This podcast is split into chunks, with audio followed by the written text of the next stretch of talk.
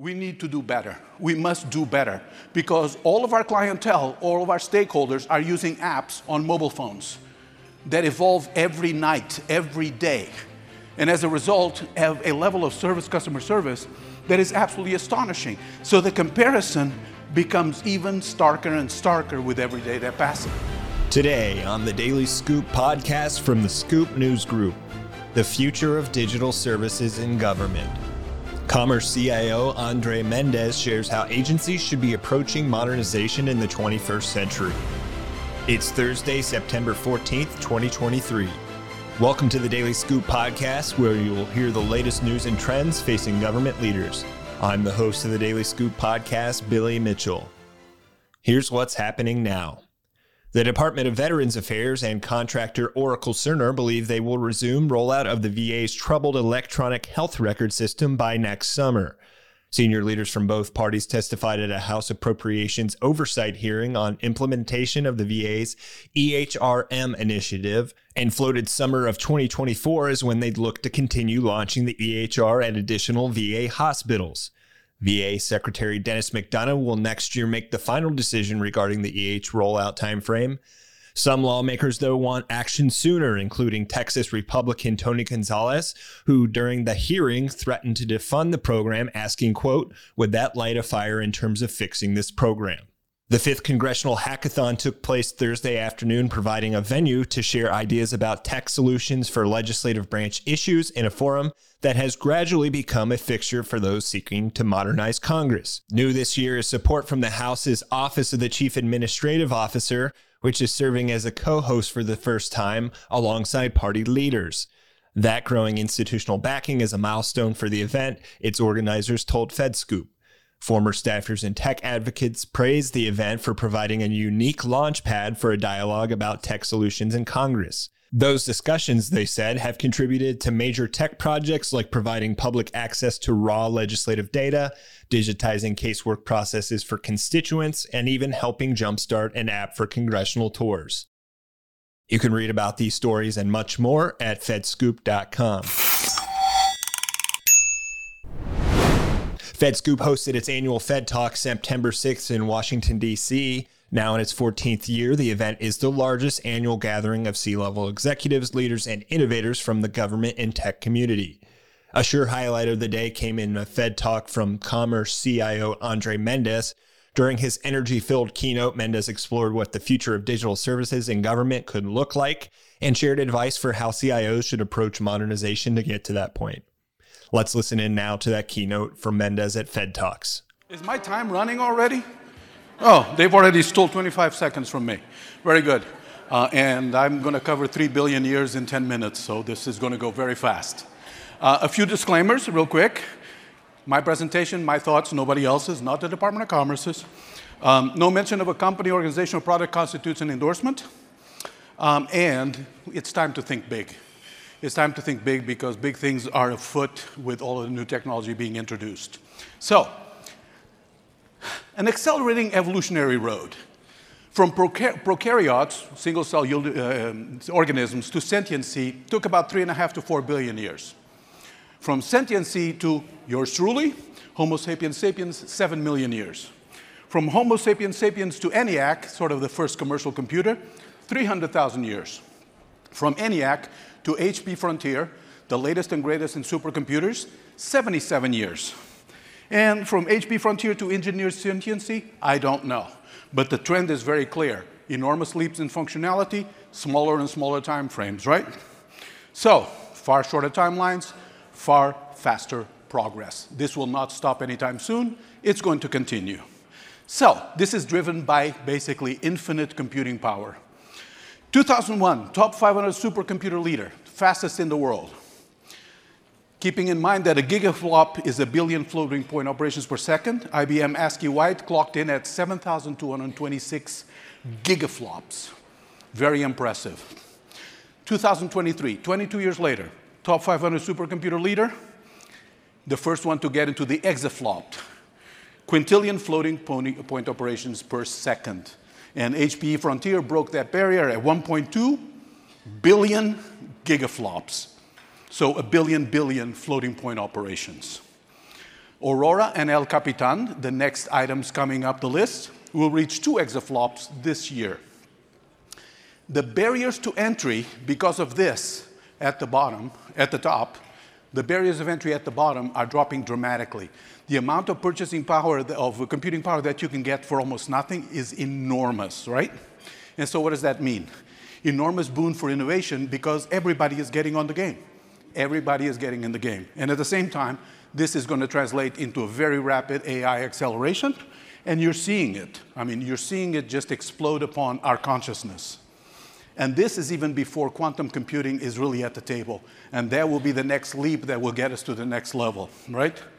So we are immersed in this cauldron of enormous evolution and progress. Um, we get inured to the underlying speed, and sometimes we have trouble understanding how fast it's going. So it's interesting to go back and see. Commercial electricity, eighteen seventy-nine. Commercial computer, nineteen fifty-one. It was the Census, Department of Census from Commerce, by the way, that bought it. Commercial T C P I P, that is about as ubiquitous as it gets, nineteen eighty-eight by a company called UUNet. I own some, I own some of their stock. It's uh, wallpaper in my bathroom. First smartphone, nineteen ninety-four, I B M Simon. How many of you heard of it or use it? Yeah, right. Google, two thousand three, twenty years, just two days ago, right? Facebook, two thousand four. And now, you know, you're looking at literally hundreds of millions, if not, you know, over a billion users, right? Unbelievable. X, so-called Twitter, two thousand six. Just about everybody's using it for news and everything else. Instagram, twenty ten. And for those of you who are using Facebook, welcome to old age. Uh, I use it all the time to talk with my eighty-eight-year-old mother in Portugal. Instagram, different ballgame, but that too will pass. ChatGPT, twenty twenty-two. Right? twenty twenty-two, and here it is, exploding. Meanwhile, back on yours and my agency, across the federal government and state governments and local governments, every O C I O is still creating an I T strategy. Why? The market dictates that. You just have to follow it, quite honestly. And then you have little nuances for your particular business model. Agencies still create and classify their own P Ds independently. An amazing waste of money and time. Right? Organizational units order and configure government-furnished equipment. It's like we can't even get that right, right? Supply chain risk assessments are done by all agencies on the same subject companies, and we don't share it with anybody. I A As and other interagency stuff is nightmarish, absolutely nightmarish, right? Hiring is insanely lengthy and complicated. How many of you have problems hiring? Oh, it's just me? Okay, very good. All right, okay, we'll go with that. Uh, contracting is still akin to black magic. I am still amazed at how long it takes before the first protest even starts, right? Yeah, and you know that that's the case, right? Crucial processes are done with pencil and calculators. One of my, my friend C I Os told me about a process done with a pencil and calculator. I won't tell you who he is and what the process is, but it will affect every single one of you somewhere along the line. Information is often outdated, inaccurate, and late. I mean, you can go into a website for a government agency, and you will find an unbelievable amount of obsolete information. I don't care which, which agency it is. It's an incredibly painful process. Many, many other examples that you're all familiar with. We need to do better. We must do better, because all of our clientele, all of our stakeholders are using apps on mobile phones that evolve every night, every day. And as a result, have a level of service, customer service, that is absolutely astonishing. So the comparison becomes even starker and starker with every day that passes. This is something that we need to do something about. So what about digital services? Well, this is going to completely require a complete reformulation. Fed digital services deserves a complete overhaul. There is a meager number of uh, websites out there that even can claim human-centered design. By and large, they don't. I V Rs must be replaced with A I-driven chatbots. If you've been driven nuts by an I V R, you know what I'm talking about. It's absolutely insane. There's much better technology out there, and a lot of our commercial friends are using it on a daily basis, right? C X and, H, uh, C X and H C D are rare, and they must become the norm. But we can't all go about it different ways in different agencies and different sub-agencies and different departments and organizational units. It will generate absolute chaos and will replace all kinds of incredibly difficult to maintain stuff with incredible to maintain new stuff. So we got to do better. Almost every online presence must be replaced. You're talking about literally millions upon millions of web pages that must go.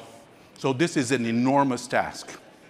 Mobile platforms and apps must be prioritized.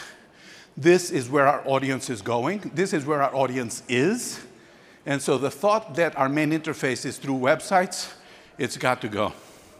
Service integration with easy navigation, right? Again, what you see in the private sector is what you need to see in the federal government. And that's a big task. I'm, I'm myself, I propose that we should have an individual integrated federal, state, and local government portals that allows you to navigate through the thing in your, in your app, in your mobile phone, and get access to every system that you need to. And that is possible, built around the persona, the citizen, and not the government, towards one hundred percent navigable self-service. And is anybody out there doing this? Yes. Study and possibly follow Estonia's example. Now, of course, they came from nothing in terms of online services, so they had an enormous advantage over all of us who've been around and have enormous amount of legacy. It can be done. But we must first shed all of our legacy modus operandi's. We cannot continue doing the same thing that we've been doing and expect to get to a radically different place as fast as we need to by doing so. It is impossible. We must shed the way that we do old business. So what is the C I O to do? Aggressively abstract commodity. You cannot afford to be running systems in your shop. You cannot. You should not be doing this. You should be running applications. You should be designing and modernizing applications. Aggressively consolidate applications and operations. If you have H R systems all over your agency from different organizational units, you're throwing money away. If you're operating all kinds of different S O Cs and E S O Cs that should be consolidated, you're throwing money away. All of that needs to be replaced so that we can replace our applications. Aggressively fight customizations. We're in the process of launching an E R P and a grants management system. Guess what? No customizations. Unless they're absolutely essential, no customizations. Best practices from the private sector, best practices from government, your customizations by and large are worthless. There might be a, you know, a minute amount of stuff that needs to be customized, but by and large doesn't happen. Aggressively pursue zero-based budgets. I was surprised when I got to Commerce because I asked them to do a zero-based budget, and we found out several things that we hadn't used for a long time we were still paying for. Stop it, just stop it, right? Aggressively identify legacy and leapfrog it. Aggressively hire smart, ignorant iconoclasts. If you keep hiring the same people that have been doing the same processes for twenty years, they will not have the vision to get out of that box.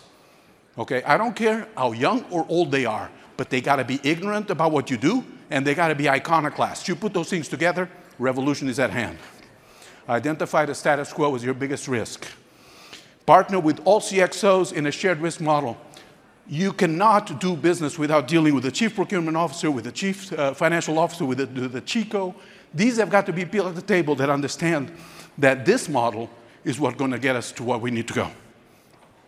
Educate leadership for them to embrace change and to resist resistance, and there will be plenty of resistance. And rededicate your career to momentous change. Who wants to just be doing incremental stuff? Just go out there and knock it out of the park. Just knock it out of the park. It has become easier than ever because of the speed of technology. And then persevere in the maelstrom of resistance because it will come your way fast and furious. Okay? So bonus, one-word strategy. Your new strategic plan, at least as far as I'm concerned, agility. That's it. Nothing else matters. This is the basis of evolution that has created Homo sapiens sapiens, should be the basis of evolution for you to get to the next level. Thank you so much for your time. You can learn more about federal digital services at the daily scoop podcast dot com. The Daily Scoop Podcast is available on all podcast platforms. If you've already rated the podcast on your platform of choice, thanks so much. High ratings and good reviews of the show help more people to find it. The Daily Scoop Podcast is a production of the Scoop News Group in Washington, D C Adam Butler and Carlin Fisher help put the show together, and the entire Scoop News Group team contributes. We'll be back next week with brand new episodes. Until then, I'm your host, Billy Mitchell. Thanks so much for listening.